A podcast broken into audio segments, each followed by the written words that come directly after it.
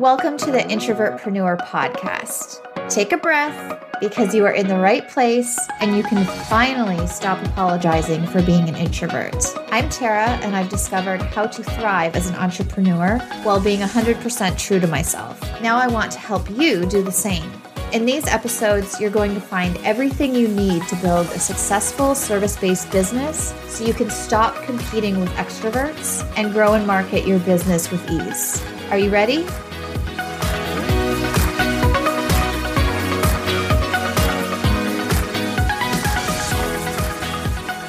Welcome back to another episode of the Introvertpreneur podcast.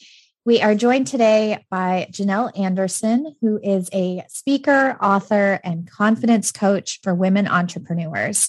She helps women own their expertise, monetize their message, and attract more clients.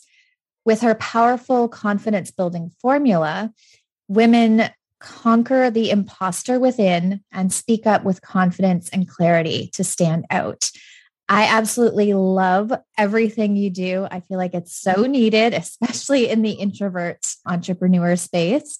I would love for you to start with telling us a little bit about your story and how you got started in your business.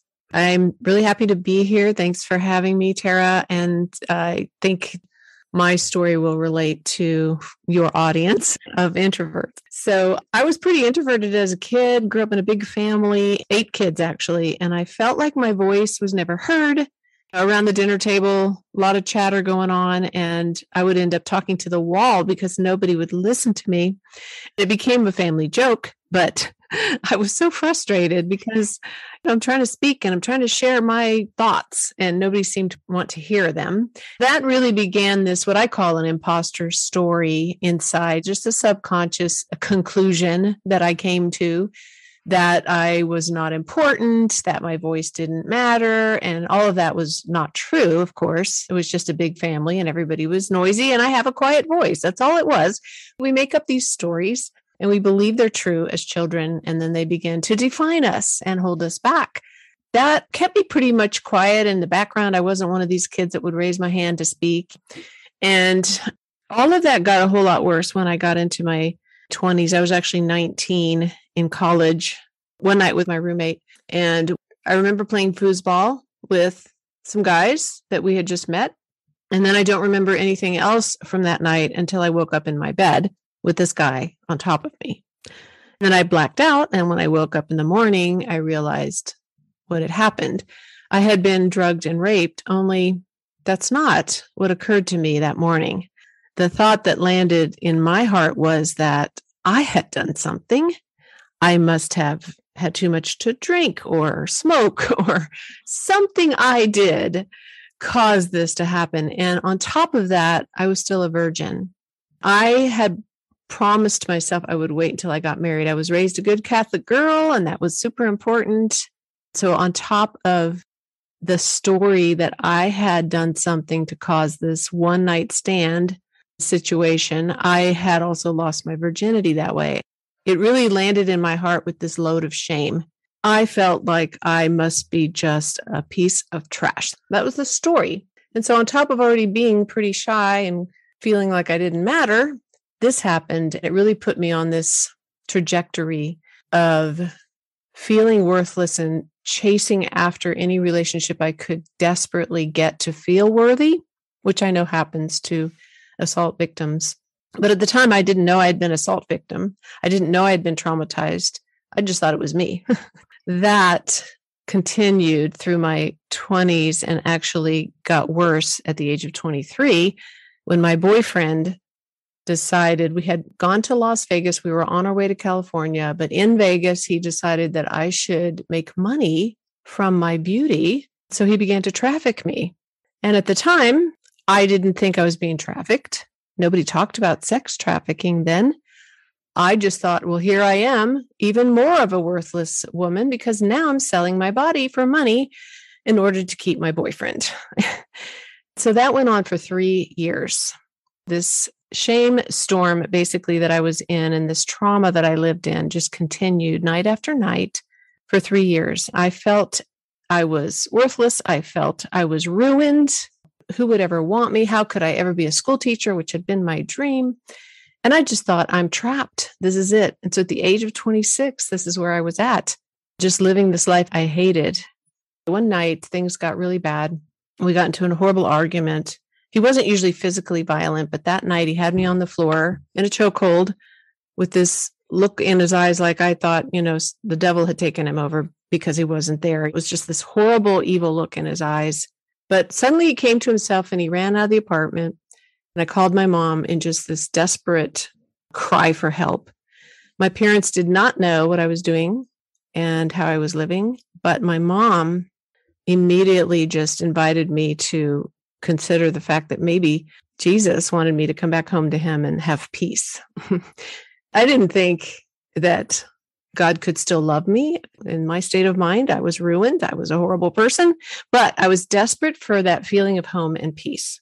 So I prayed with my mom and I immediately felt a sense of peace. I felt this strength in me that, you know what, I can stand up for myself. I don't have to do this anymore. It was very sudden. All that time I had been under this manipulation and just these uh, mind games that he had played. He was very manipulative, very convincing. And I was under that. You, you come under this thing when you're in somebody's control like that.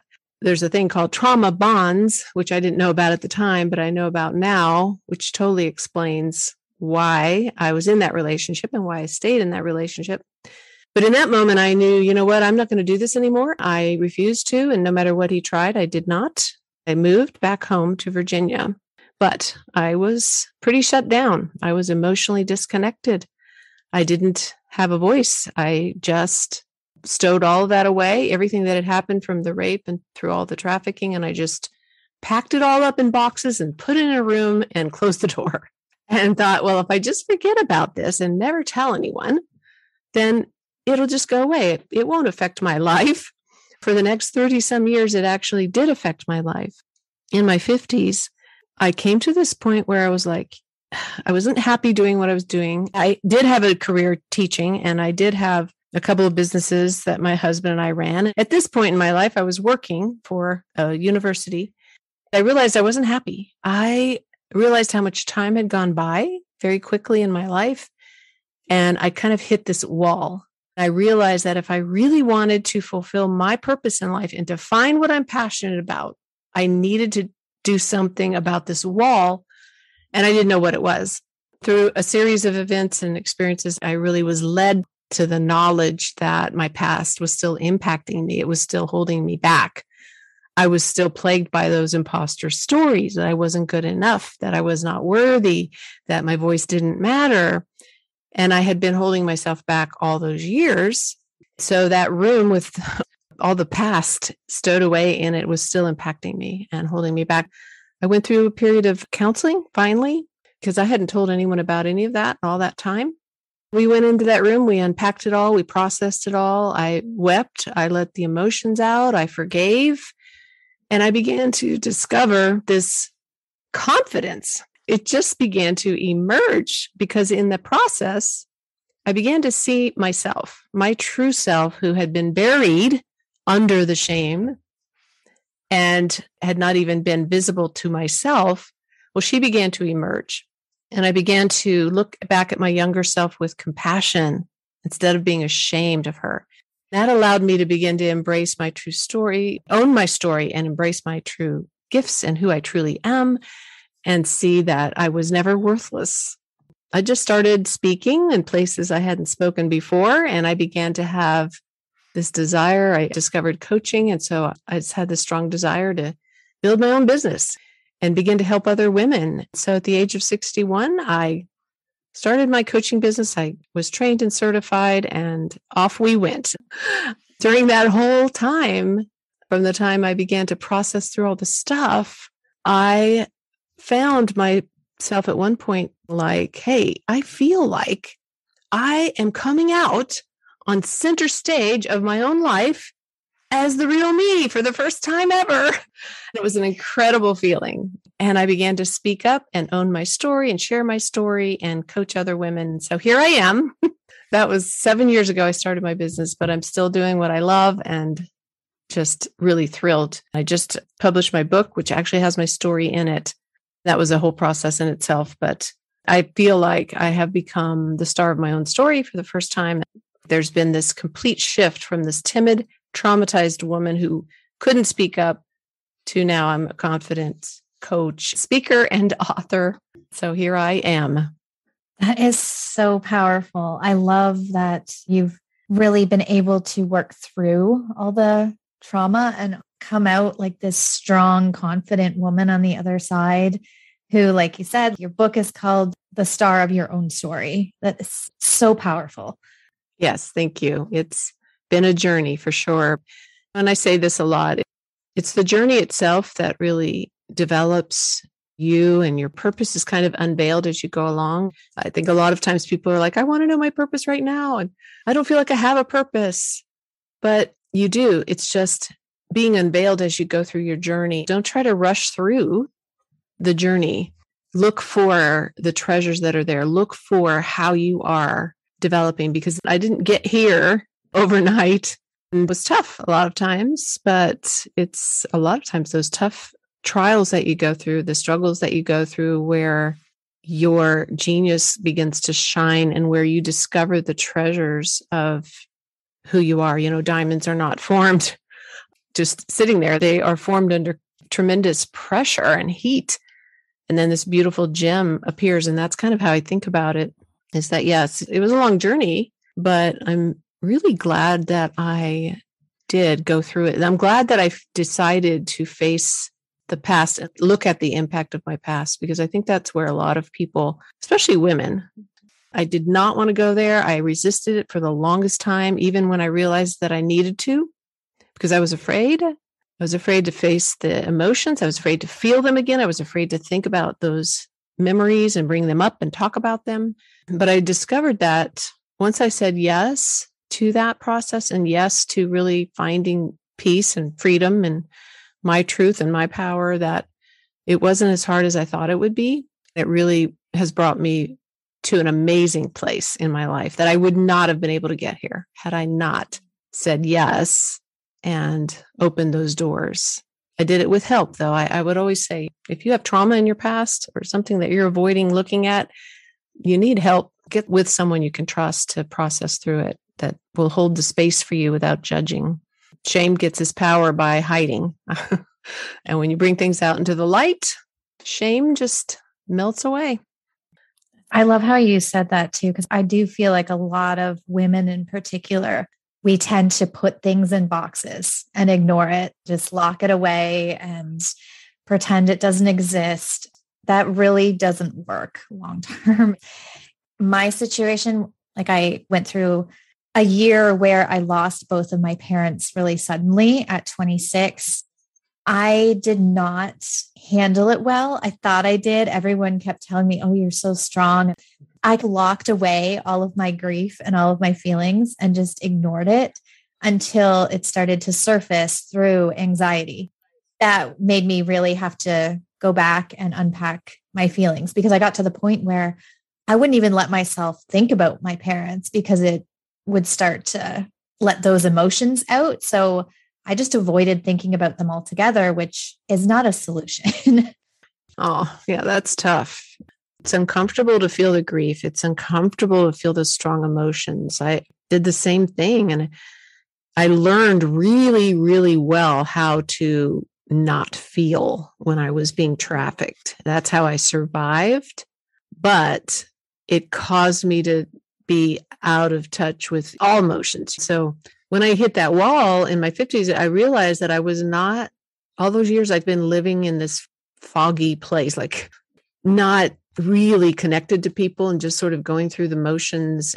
One of the symptoms was that I would be very sensitive to anything that felt like any kind of rejection or if people wouldn't notice me or talk to me or interrupt me or any the slightest thing i would just completely shut down because I would feel completely rejected. I was very sensitive, even with friends and family, to anything like that.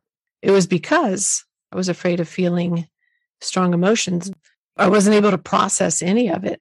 And I felt like this person that nobody wanted to be around anyway.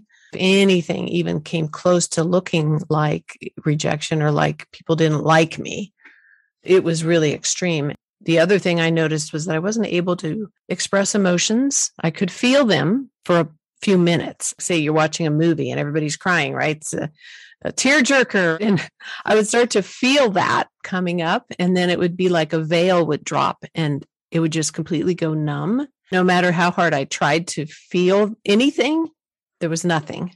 My friends would say, Oh, I'm so sorry, I'm crying. I cry all the time. And I would think, oh, I wish I could cry. It's such an interesting coping mechanism, though, because in the moment, shutting down those feelings and going through the motions probably is something that almost comforted you while you were going through the trauma. But then after, you really have to relearn how to deal with emotions again. You really, really do. And to not be afraid of them, that emotions are not good or bad or right or wrong. They just are. And they're a part of being human. They have their purpose.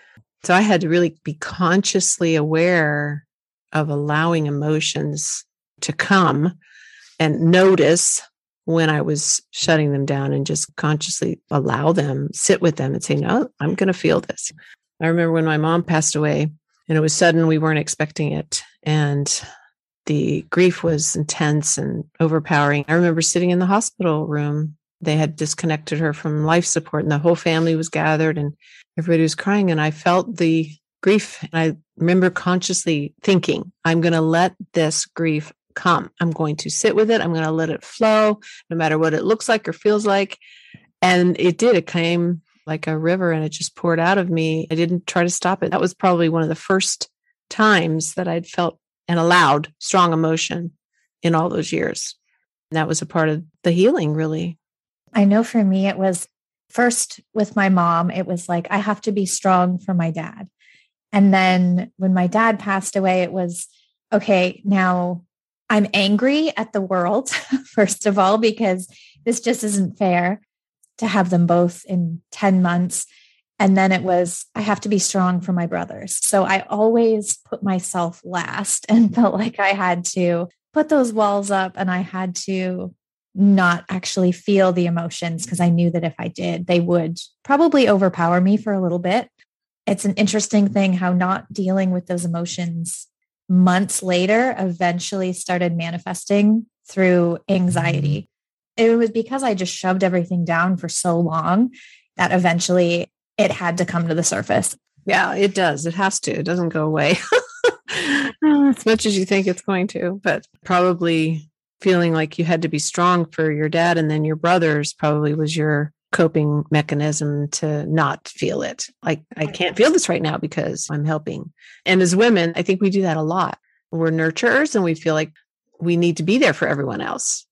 But then we neglect ourselves and we think we're being really of service, we're compassionate and all of that, which we are.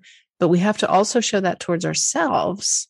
Otherwise, we're going to end up getting burned out and, like you said, anxiety or, or some other way that it'll manifest in our lives, we're not really helping our loved ones by doing that. It helps our loved ones much more if we actually allow ourselves to be who we are and to take care of ourselves and allow ourselves to grieve or whatever the emotion is that we need to feel in that moment.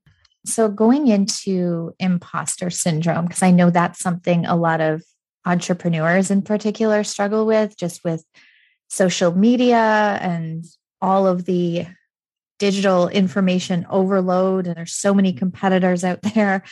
What are your top tips around somebody who is struggling with imposter syndrome and how to deal with it or overcome it as a business owner? That's a big one. There's been a lot of research around imposter syndrome and they found that women suffer from it a lot more than men. Even women who are successful who've moved up in their career and they have positions of leadership or women who are running successful businesses. I know many who are still suffering from imposter syndrome, even though outwardly they are successful, but they don't feel it inside. It really has to do with how you see yourself. Totally. It doesn't have anything to do with the outward achievements. It has to do with how you see yourself. So there's a lot of things you can do. One of the most powerful exercises I have found that I have my clients do often is to look at their accomplishments. We don't like to look at our accomplishments, or we don't even realize that we're not. We accomplish something and then we sort of just breeze by it, or we diminish it and think, oh, well, that's because I had a lot of help, or because I worked an insane number of hours. We make these excuses for why we have the achievement. So, what I have my clients do is stop and I call it mark the moment. And I don't care how big or small this achievement is. If it's something you really feel proud of, if it's something that you had to overcome or work hard at or whatever, and you've achieved it, like I just wrote my book, that's a huge achievement. And I totally celebrated it. The first time I wrote a book, I didn't. So celebrate it, take the time to mark that moment and sit with it and say, This day I did this. And I am proud of myself. I even have women write down all the accomplishments that you can think of throughout your life, make a big long list. Think about what was it in you that enabled you to achieve that? Were you uh, somebody who is really good at strategic thinking or is it because you are very creative person or is it because you are able to follow something through to the end or you're able to think deeply or it could be anything but really dive deep into you and your inner strengths your natural abilities the things you're good at naturally that you probably take for granted but it's something that enabled you to achieve that goal. So it's looking at the achievement but it's also marrying with it you your unique design of who you are and marry that with the achievement because a part of imposter syndrome is it's that thought about yourself that you're not worthy, you're not good enough, you don't have the ability, you really don't have the expertise. People are going to find out that you're really not able to do this thing that you just did. And it's because we've divided our achievements from who we are. If you begin to really unpack who you are and look at your strengths and your personality and your values and your quirks and all the things that make you you, and combine that with the achievement, it's a huge confidence booster and really, really makes that imposter go sit down in the corner and be quiet. Then, on top of that, I always say go to the mirror and look at yourself eye to eye and tell yourself how proud you are of that achievement and name it. Get used to saying that because women are afraid they're going to be braggy and boastful when they do that. But you're not because you're stating a fact. This is what I did. I did achieve this. And I do have this strength and this talent. All of us have talents and gifts and strengths. That is not boasting. Boasting is if you're out there saying you're better than other people. But when you are just stating a fact and owning it, that is not boasting. That is standing up for yourself. That is owning your story. It's standing in your place that you've been given. We've all been given gifts and talents and strengths and gifts to give to the world. So when you are able to own all your accomplishments and marry them with who you are, then you're just standing in this place of ownership. Hey, this is me. And what I have to offer is valuable, just like everyone else. That's one thing I do. I found that to be really, really effective. I feel like a lot of women in particular, they struggle with not letting themselves show up confidently because they are worried about feeling like they're being braggy or they're boasting. I love how you worded that because it's not bragging. You are just stating facts. I'll share for anyone listening too. Like when I first started celebrating every small win in my business or in my life over time, making that a process like, oh, I celebrated, I got this program done, I got this launched, I have a new one on one client, whatever it is. I celebrate every single small win, small, medium, large win. And that's really eventually doing that over time has totally changed my confidence level. Good. Yeah, it will do that for sure. Because the root word of confidence, the Latin word fidere, it means to trust. So what you're doing is trusting yourself. You're trusting your ability to do things and to be who you are, basically. You're putting trust in yourself. And when you don't have confidence, you're not trusting who you are you're not able to say, hey, this is me and I'm amazing. I'm good. I'm proud of myself. And when you don't have that trust, when you're doubting and you're thinking, ah, I don't know, I don't know if I have what it takes, you're not going to feel confident, right? I know it's interesting. You just made me think because I work with a lot of service providers like virtual assistants, copywriters, social media managers. And I find that in that service provider industry as a whole, I find that a lot of people, especially if they're new, that's the first thing they say I'm new. And I'm like, why are you leading with that? You have so much more to offer. Yes, you can share that you're newer, or that's maybe a bonus to your client that you're just starting out, you're interested in learning different things and you're passionate, but I don't think you need to lead with that. That is not a confident thing to lead with. You should lead with your skills and your knowledge and your passion. That's one of those diminishing things that women do.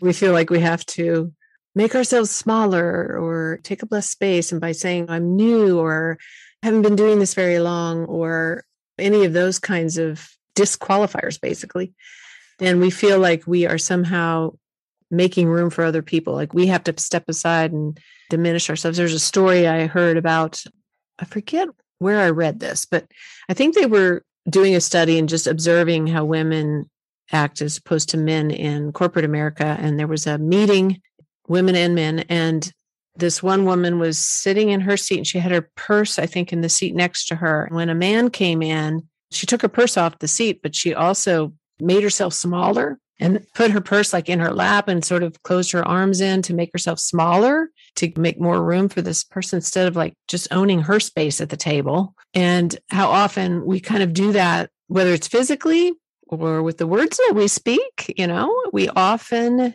feel like somehow we need to make ourselves smaller. And I think it's because, again, it's that lack of confidence and that feeling that I don't belong here, especially if you're new at something. I hear this a lot with coaches. I'm a new coach, I, but you have what you have right now and it's of huge value. Yes, you're going to learn and yes, you will add to your skill level. Absolutely.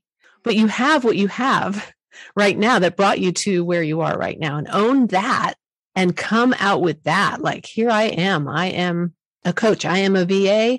And you come to that place because you have certain skills in place already, obviously, whether you went through training or you developed those skills on the job and now you're owning it in your own business, you have a set of skills, you have some experience. Own that and be confident in that space that you're at, knowing that you're going to grow and get even better. But you're not there yet. You're right where you are. I think that helped me a lot. It's just like owning where I was as a new coach that I was getting great training and I had the skills that I had.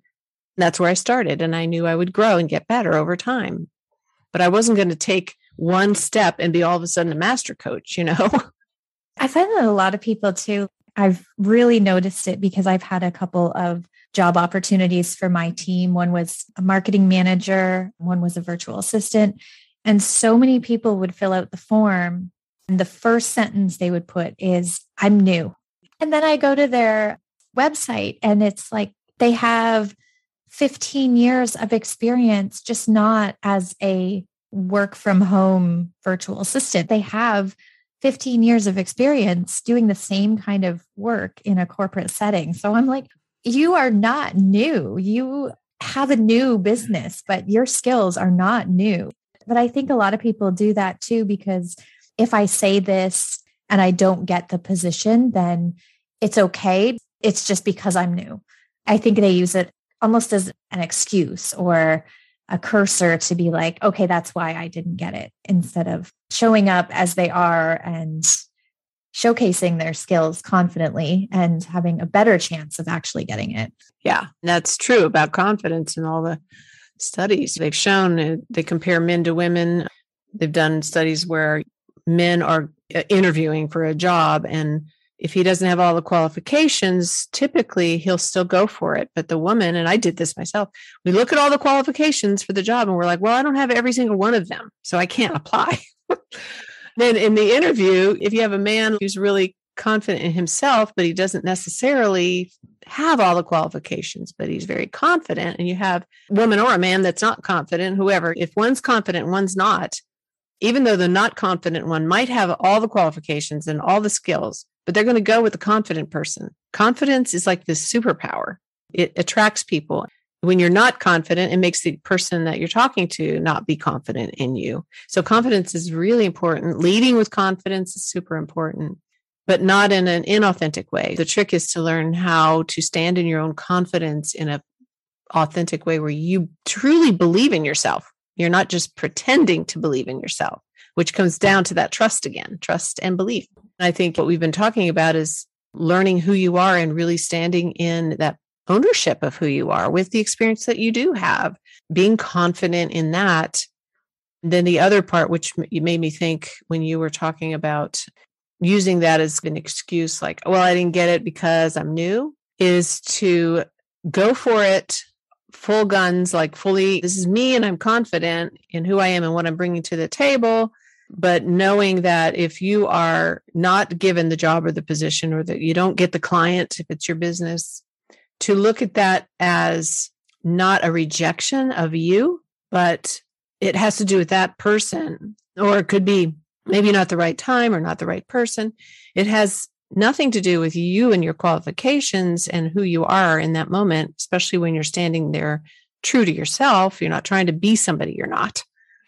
It is just information, it's feedback to learn from and to grow from. And you look at that as an opportunity well, what could I have done better? Or what's a different role, maybe? It could be a lot of different things, but it's opening yourself up to it as feedback rather than looking at it as a rejection or a failure. It's really how you look at it.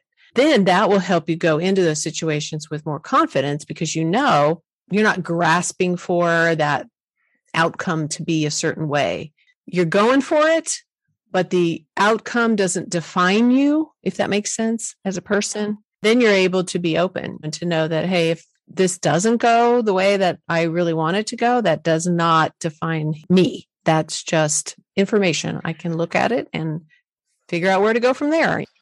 Some people don't even realize the language they're using in terms of confidence. I used to use the words I can't so much that my husband actually eventually called me out on it. He's like, you need to eliminate that word from your vocabulary. because I used to just say it all the time over the easiest thing. I didn't realize how often I actually said it. And now I try not to say it. If I hear myself say it, it clicks. I'm like, okay, I just said I can't. So how can I reposition that statement that's not so set in stone of I can't rather than I'm going to try? Yeah, the words we speak over ourselves or even think are so powerful.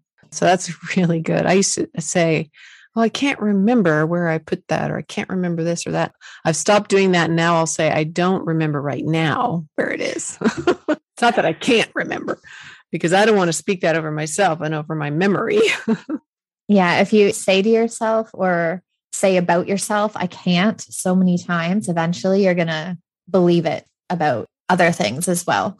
Exactly. Your brain starts to go along with whatever your mind tells your brain, your physical brain and it will start to produce hormones and all the other things, neural pathways and all of that to match with what you're saying.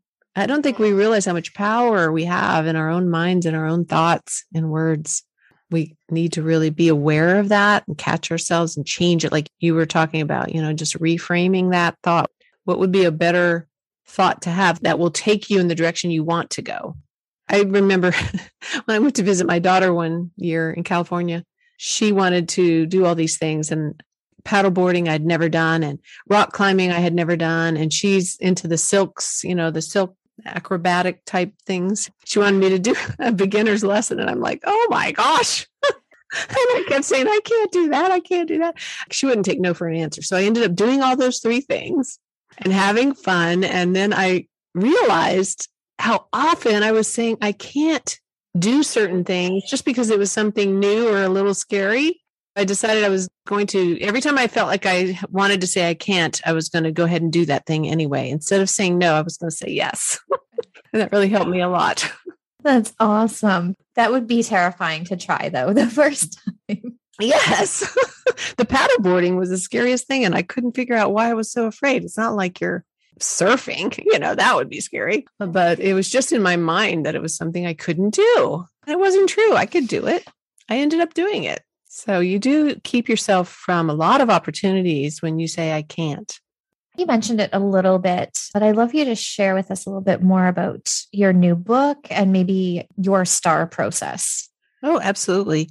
The book is called Take Center Stage Be the Star of Your Own Story. It was a four year project for me because I wrote for a while and then I would stop and then I'd write some more. And the most difficult part was actually putting and writing my story. There's a difference between speaking it and putting it in writing. When you write things, you put a lot more into it. But I finally did get it written as I was planning out the book. I looked through over 30 years of my journals. I've been journaling for years, and it's basically conversations I have with God, and He shows me things. Something pops into my head. It's like a picture or a scripture or something, and it sticks with me, and then I'll journal about it. Over the years, these journals are just filled with all kinds of wisdom as I heard Him speak things to me. Then these things started to come true that I had written years and years before as related to me developing into who I am, basically. I realized as I read through those journals that there was this process I had gone through, and there were like phases to my journey of coming out on center stage and shedding all the imposter stories and dealing with all the past and the lies and the things that were holding me back, all that stuff. So, the STAR process is an acronym that represents these four stages that I went through. The first one was actually that waking up in my 50s, where I began to be really aware that I had been just on autopilot most of my life. So S stands for stir up your soul, because I went through a period of time of just really stirring things up and asking myself questions like, where am I in my life? And what am I doing? And who am I?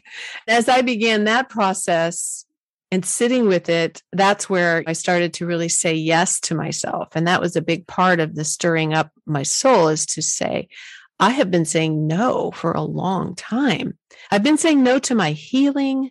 I've been saying no to all the opportunities that I could have had or to the things I felt passionate about doing because I was too afraid to go for it. It's time to say yes. And that was a very conscious choice. So, in that period of the STAR process, that's what's happening. I've seen this a lot with the women I've worked with as clients. They come to me usually because they're beginning to wake up and beginning to be aware of they're not happy and they feel stuck and they're wondering, is this all there is to life? That's just the beginning. And so we dig a little deeper and get really aware and conscious about stirring those things up. As that's going on, inevitably, there are things that begin to come to the surface that it could be trauma in the past or stories you've told yourself or things you've believed that have been holding you back and you aren't even aware of it. So that's the T, tell the truth. That is a period of time where I began to really dig into the past and I began to surface those things I thought were true, but were not true.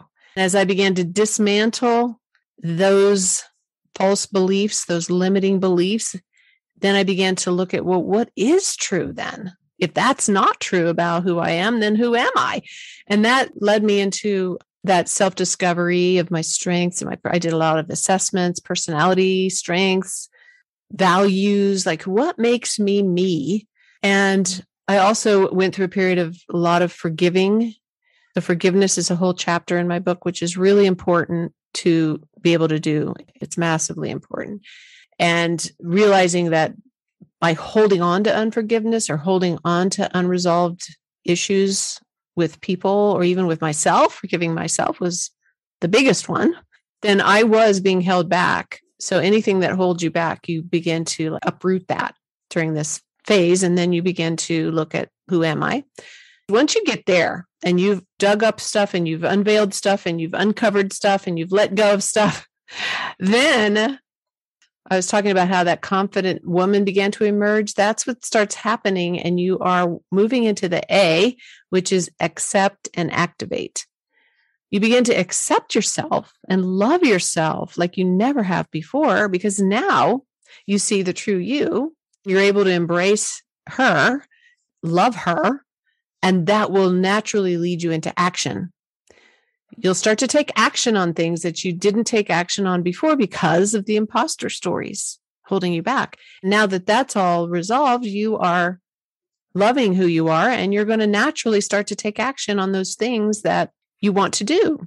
You'll start to see what your true passion and purpose is, what it is that you were uniquely designed to do, and you let those passions begin to like flow that will take you into action. And when you take action, things happen. You begin to realize your dreams and achieve the things you always wanted to because it takes action. But so many women are not taking action because of all of the fears and doubts and all the stuff we've been talking about. So in the A phase, you're taking action. Things start to happen, things start to fall into place, doors begin to open to you. And then you're moving into the R, which is release the river. One time I went up for prayer in church, and the preacher said to me, looked me straight in the eyes, and he said, You draw from the river inside, don't you? And I was like, whoa, that is pretty deep. And I meditated on that and I kind of just sat with that for a while. And I realized, yeah, it's that river of our true selves, like who God created us to be, is like this mighty river. Rivers are wonderful. They change the environment as they move, they carve out the path, they shift things around as they move, and they carry with a force forward all that they are. And they affect the environment around them. They're always moving. There's this flow and ease. A river just moves. So that is when you are stepping out there on center stage fully in your power of who you are. And it is a flow. It releases out to the world and makes an impact. It makes a difference. That comes as you are going through this process that naturally starts to happen. And then you are a power, you're a force to be reckoned with. That's what I want to see women do. I want to see women just step out there in their full power and who they are, not to dominate, but to just give of who they are to the world and make the difference that they are meant to make. It could be something very quiet in the background, but it's still a force to be reckoned with. You don't have to be some famous person. I don't mean that. But if you are walking in who you truly are, it is a force and it does make change. You also experience freedom and a peace and a grounded confidence. And there's just nothing better, really. When you get to the end of your life, you can look back and say, you know, I fulfilled it. I did what I was called to do. I did what I was created to do. I fulfilled my mission. to me, that's priceless. There's the star process. My book goes through that process, but it also shares my journals and it shares stories my story, not only just the trauma story, but other things that I've been through and stories of some of my clients. And then it has a workbook that goes along with it that you can do these exercises on your own and begin to take your center stage. That's amazing. We will have that link in the show notes for everyone to check out. And I know you also have a free ebook called Five Keys to Transform Self Doubt into Fearless Confidence. We will have that link as well for you guys to grab that. And that has some exercises in it too. It's sort of like a preview of the book. Awesome. Thank you so much for joining me. I feel like this was such a powerful conversation. And I feel like so many people are going to take so much away from this, especially confidence, women in general, definitely, but introverts, I feel like sometimes we really struggle with confidence and putting ourselves out there, showing up in our authentic selves. And I know so many people are going to take so much away from this conversation. It was absolutely awesome chatting with you. Good. Thank you so much for having me. I totally enjoyed it. And I do hope that your audience gets a ton of value out of this conversation. Thank you so much for joining me today. This episode may have ended, but there are ways we can stay in touch until next time. You can join me at introvertpreneur.com and at thetarareed.com, where you can find tons of blog posts and resources that will also help you grow your business. And don't forget to follow me on Instagram at Introvert Coach, where I share more introvert friendly and service based business tips with you. If you love what you're hearing, drop a five star rating and review telling me what you are loving about the podcast so that I can continue to encourage as many introverted entrepreneurs as possible. Until next time, keep using your introvert superpowers.